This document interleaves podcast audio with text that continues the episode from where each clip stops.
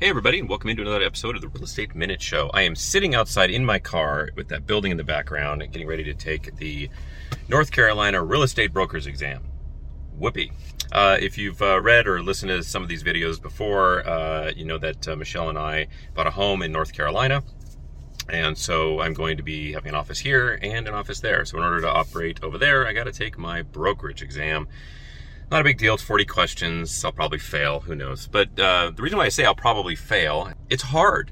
Like it's very different. Uh, I did a video probably two, three weeks ago, maybe I don't know, month ago, uh, about moving tips about moving to another state because a lot of people and a lot of our clients are moving to other states, and uh, it's even more true as I study the differences in real estate law between California and North Carolina, and I got to practice both for many years to come.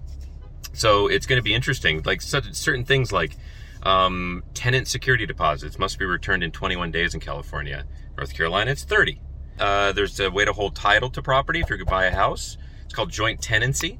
If you hold it in joint tenancy, it's automatically assumed that it comes with what's called the right of survivorship, which means that if one of the joint tenants passes away, the other one automatically gets 100% ownership without stating it anywhere in the deed. North Carolina, is one of the only states, if not the only state, that does not automatically have a right of survivorship. So you may go from California thinking that holding a joint tenancy in North Carolina, for instance, or another state, or you go to North Carolina and it uh, doesn't have the right of survivorship. What happens if one of you passes away? It does not automatically go.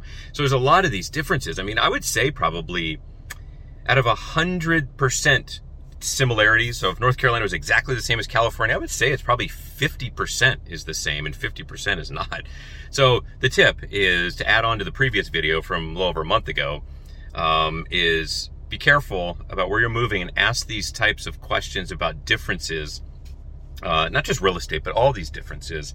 You know, registering your car is different. Uh, it's like you, you're not just going and registering and paying two, three hundred dollars. You're going and it's like you're it's a different kind of system and it's like three times the amount of money or you know all these little things little quirks um, are very very different than the state in which you live in. So i have to operate in both worlds now so you know you know i'm going to screw it up right? I'm going to be returning deposits here in 30 days and over there i'm going to be doing something different. But it'll be a learning curve. Um, it'll be a learning curve for you if you are uh, choosing to relocate outside of california as well have a great week. We'll see you next week on the show, uh, and uh, wish me luck on the test. Take care.